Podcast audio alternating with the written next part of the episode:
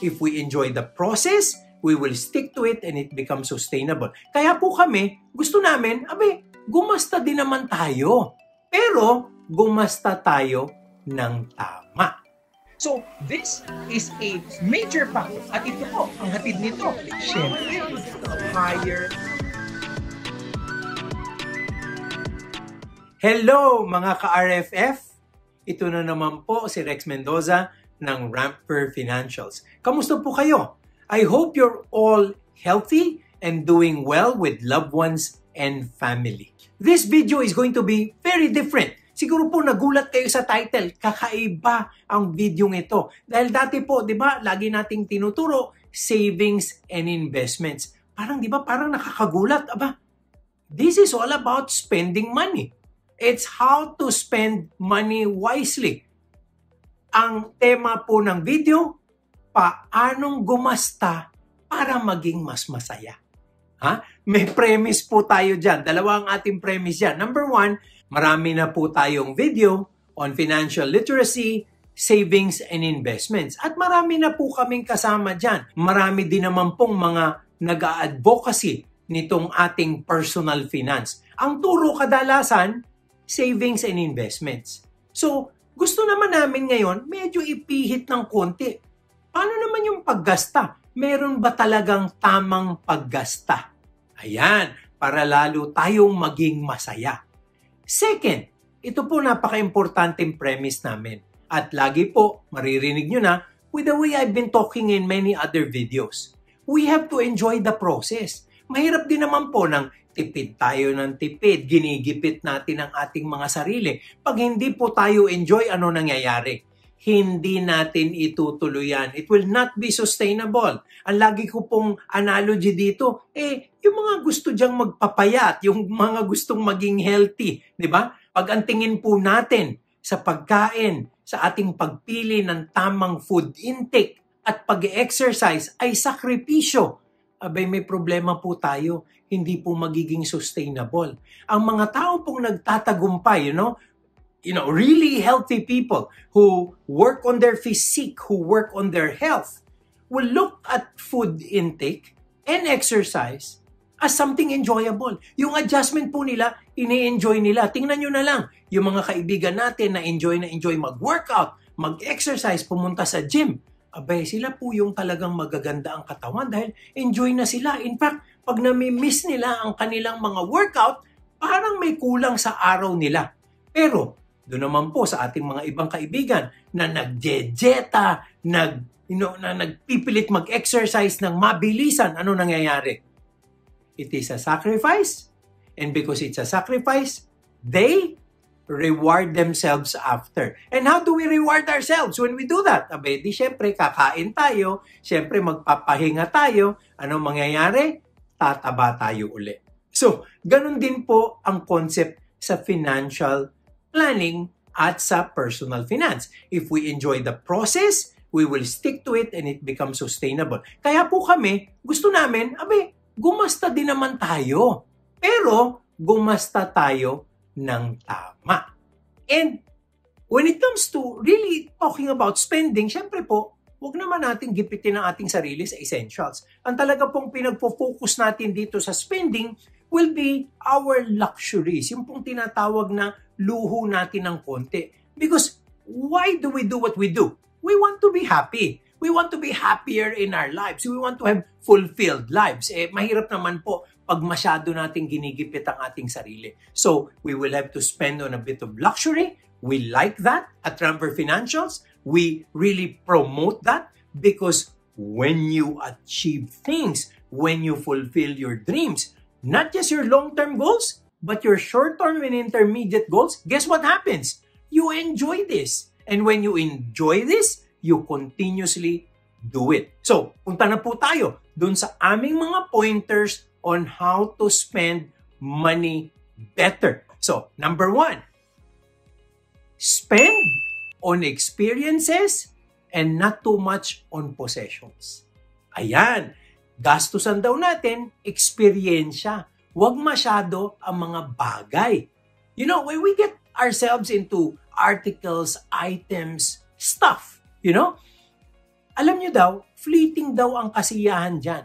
Once we own them, we're happy. Pero after a while, nagfe-fade yung happiness na yon. At ito daw ang pinaka-problema sa mga possessions. Okay? Ang problema, we see them deteriorate over time. Di ba, happy-happy tayo pag nakabili tayo ng bagong damit, nakabili tayo ng bagong sapatos. Pero makikita natin, nag-fade yung happiness na yon. Isipin nyo na lang, meron pang downside yon. Nagasgasan, naapakan, naputikan. Hindi ba? So, dun daw, nagiging problema pa. Samantalang, pag ang ating pinaggastusan ay experience, dun daw, gumaganda lalo ang ating kalooban nagiging masaya tayo. And instead of it deteriorating, guess what happens? You can immediately relieve the memory. Abay, alalahanin mo lang yung nangyari dun sa napakagandang bakasyon nyo with your family. Hindi ba? Balikan nyo yung mga litrato. Abay, tapos na ang gastos, tapos na ang eksperyensya, pero ang memories nandyan pa din. You cherish them. You can easily come back to them and multiply the happiness once more. Ay, di ba ang ganda? Pero, pag gumagasta tayo sa mga bagay, syempre, hindi lang nagde-deteriorate yung thrill, yung excitement, abe, nada-damage pa yan nung ating konting sama ng loob pag medyo may nangyayari. Isipin nyo na lang, bumili kayo ng kotse. Ha? Natatandaan nyo ba yung unang gasgas or unang bangga sa kotseng yon? O hindi pa nga gasgas eh. Isipin nyo, may kumalampag lang, di ba? Rinig na rinig nyo eh. At parang ibang pakiramdam. Dahil yung bago, hindi na bago. Okay? Kaya naman po, dun lang sa mga bibili din naman tayo ng stuff at gagawa din tayo ng mga koleksyon. Ang advice na namin, kung hindi natin mapipigilan yan, put yourself in a situation where you can collect stuff articles and goods that appreciate in value. O di ba? Sinabi ko nga po sa inyo, yung hobbies natin, you know, somehow, watches, ebe, nag-appreciate po in value. And obviously, art. Ayan po, kaya pinakikita ko ng konti, no, na nakakagasta tayo sa mga bagay na ganyan, pero tumataas naman ang value. So, again, possessions, secondary over experiences. But if we cannot avoid buying all of these possessions. Let us look and refine how we get to purchase them to maximize our enjoyment. Number two tip, pay and spend so that you don't have to do things you don't like doing. Ayan, bumayad daw tayo para hindi natin kailangan gawin ang ayaw nating gawin. Itong buong advice na ito is focused on two words. Buy time. Buy time. Abe, napakaikli po ng buhay. Pero ang dami nating ginagawang ayaw nating gawin. Now, if we want to spend on certain things, spend on buying that time. 'Di ba? Ang mga bagay po na ayaw nating gawin, bumaya tayo ng ibang tao. Sasabihin ng iba, abi, sayang naman Rex kung magagawa ko. Teka lang, yung oras, hindi mo na maibabalik. Yung pera, maibabalik mo pa yan. Kikitain mo pa yan. So yung oras importante, kaya yun ang kailangan gamitin din natin ng tama. Isa pong napakagandang example. Hindi ba? Siyempre, alam ko naman, marunong tayong magluto, maglaba, at mamlansya. Pero yan ba gusto nyo talagang gawin? Kung makakabayad tayo ng isang taong mas magaling magluto, mas magaling maglaba, at mas magaling mamlansya, may oras tayo para gawin ang gusto nating gawin. Now, I'm saying, you do certain special things for your family once in a while, di ba? Si Mrs. Chef, magbe-bake, okay lang yan.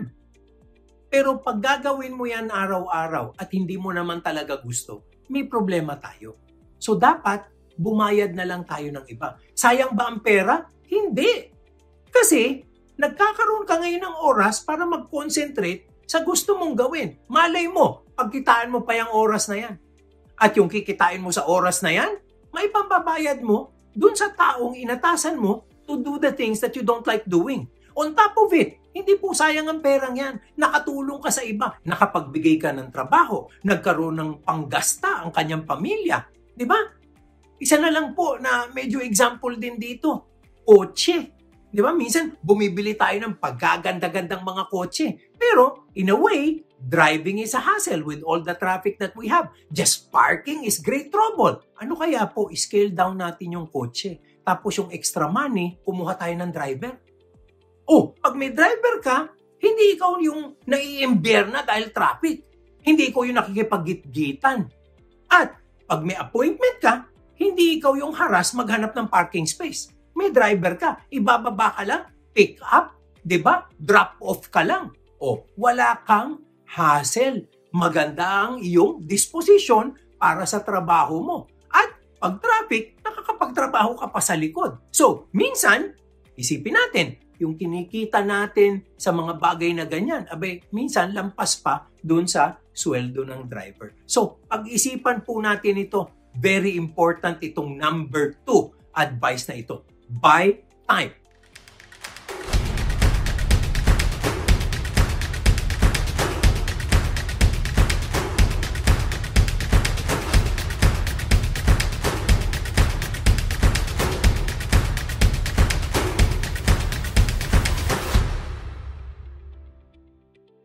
Number three advice. Number three, and again, also important.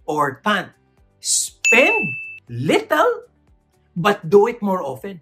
Alam niyo po, sa amin, sa Ramper Financials, dalawang pinanggagalingan yan, di ba? Sinabi natin nung una, number one, pagdating sa luho, dapat kurot, wag dakot. Hindi lang daw po yun para sa financial side, para din yun sa enjoyment side. Kasi pag kumukurot-kurot ka lang, abay mas madalas mong magagawa. At pag madalas mong gagawin, mas maganda ang iyong kasiyahan at disposisyon. Kasi mas madalas nangyayari. Alam nyo, pag bumili daw tayo ng malaking bagay lagi, ito nangyayari. Meron daw tinatawag na psychological post-purchase dissatisfaction. Okay, palalalimin ko pa ho yan. Hedonic adaptation. Anong sabi ng mga psychologist? Yun daw pong malalaking bagay pag ating binibili or ating na-experience, big, big trip, major trip, mas mabilis daw po ang drop ng happiness. Just coming up with such a bad example but a relevant one para pong drug addiction. Eh di ba ang drug addiction, pag paunti-unti, regular, abe, naa-addict ka. Pero, pag biglaan, obe, baka ikamatay mo. It's such a bad example, but it's true. Isipin niyo po ito ha. We want to put this down on the table very squarely. May 100,000 tayo. Again ha, I'd really want to uh, talk to our female friends. 100,000? Bibili ba tayo ng magandang bag for 100,000? Okay, that's an option. Option number two. Aba, imbes na 100,000 na bag, limampung bagay or eksperyensya na tigda dalawang libo lang. Ayan, ha? Kain sa labas, dinner, damit, sapatos, 50 times, pero tigda dalawang libo lang. Oh, di ba? 100,000 pa din, pero anong kasiyahan nito compared dun sa isang bag na 100,000? Ayan. So siguro napapaisip po tayo, hindi ba? Logical talaga ito. And I will tell you, it is a real concept. So, doon naman po sa talagang medyo nangangating gustong bumili ng malaking bagay, okay. Sige, di gawin natin may option 3 pala. 50,000 na lang na bag at 25 items or experiences na tigda 2,000 lang. O, di ba? So, pwede rin pong makombine eh. But, I guess, the concept is this, that we can prolong happiness and create a bigger impact on the way we live fulfilled lives by the choices we make. Ayan. So, very important. Ha? Spend little, but often. Number four advice po natin, blend the old with the new. Ha? Paghaluin daw dapat natin ang bago at ang ating lumang nakasanayan that actually gives us happiness. Siyempre po, ang sinasabi natin, anything that pleases you fades over time. You know why? Kasi nagiging routinary po sila. So, dati, yung mga iba dyan, gusto natin ng coffee sa umaga, Starbucks. So, naging habit po yun. Araw-araw na kayo nag starbucks The power to please actually fades a little bit. kung gusto nyo daw magkaroon ng sudden impact and change, paminsan-minsan sa ibang coffee shop kayo pumunta, ibang coffee naman ang tikman nyo. So nagkakaroon ng bagong eksperyensya. Okay? So ganun din po. Very important na nakikita natin, these new experiences spices up the excitement and the thrill. Ayan! When you blend the new things, nagkakaroon ng tinatawag na breakdown of certain patterns.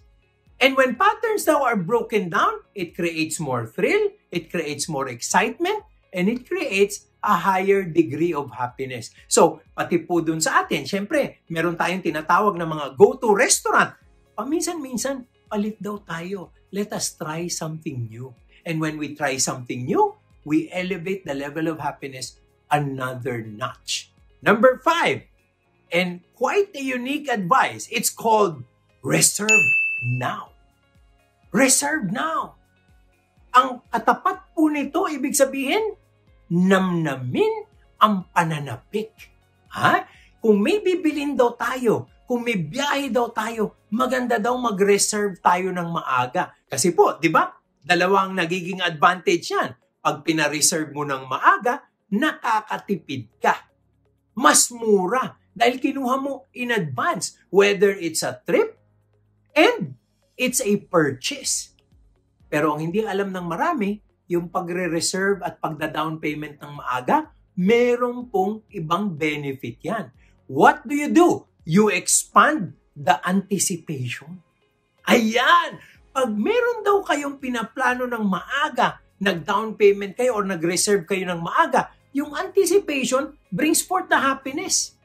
Hindi niyo ba napansin minsan yung anticipation makes you even happier than the experience itself? May mga pagkakataon pong ganun, di ba? So, habang maaga mong ni-reserve, habang maaga mo siyang naplano, that level of anticipation creates, you know, the juices and the, you know, the, the happiness chemicals in your entire system. So, pag ni-reserve daw po natin ng maaga, na i-extend natin yung pananabik na yan, na multiply natin ang ating happiness. And speaking of happiness, wala pong tatalo dito sa huli. At ito is something that we've always advised at Trampver for the longest time. And it's to give. Ha? Pag generous daw tayo at tayo'y nagbibigay sa iba, the elements of happiness, all the happiness chemicals, get ourselves another level. Because I think all through time we have discovered this. Happiness from giving is actually greater than the happiness of receiving. Totoo po yan. A lot of people don't actually realize that because when you give, ano po ang nangyayari? You get that feeling of abundance. Kasi ikaw ang nagbibigay eh. Pag ikaw ang nagbibigay at ikaw ang tumutulong sa iba, na multiply yung feelings mo of abundance. Kasi po, mas mahirap pag tayong tinutulungan. Pag tayong tinutulungan, tayong tumatanggap, parang tayo yung nangangailangan. So it's very important for us to be grateful. And when we're grateful, we become happier. At ang totoo po nun, meron naman yung tinatawag na sukle. You know, when you give and help, the money will flow the blessings will flow. Alam niyo po, ang blessings ng buhay is a continuous flow. Pag ginigipit natin yung flow na yan, magiging maganit ang pasok ng biyaya. So if we help others, we continuously develop the flow. I don't care where it comes from. I'm not gonna tell you how, but I'll tell you, your blessings will multiply. So, these are six basic concepts and principles of spending money wisely. So I hope this video has taught you something. I hope this video will make a difference in your lives. And yes, we just want to remind you that at Ramper Financials, we just want to be part of your journey. Whether it's a life journey or a financial journey, we want to be able to be a part of it, to handle you, and be a creative, reliable partner that will be with you all throughout the way. Again, this is Rex Mendoza. Maraming maraming salamat po. Blessings always.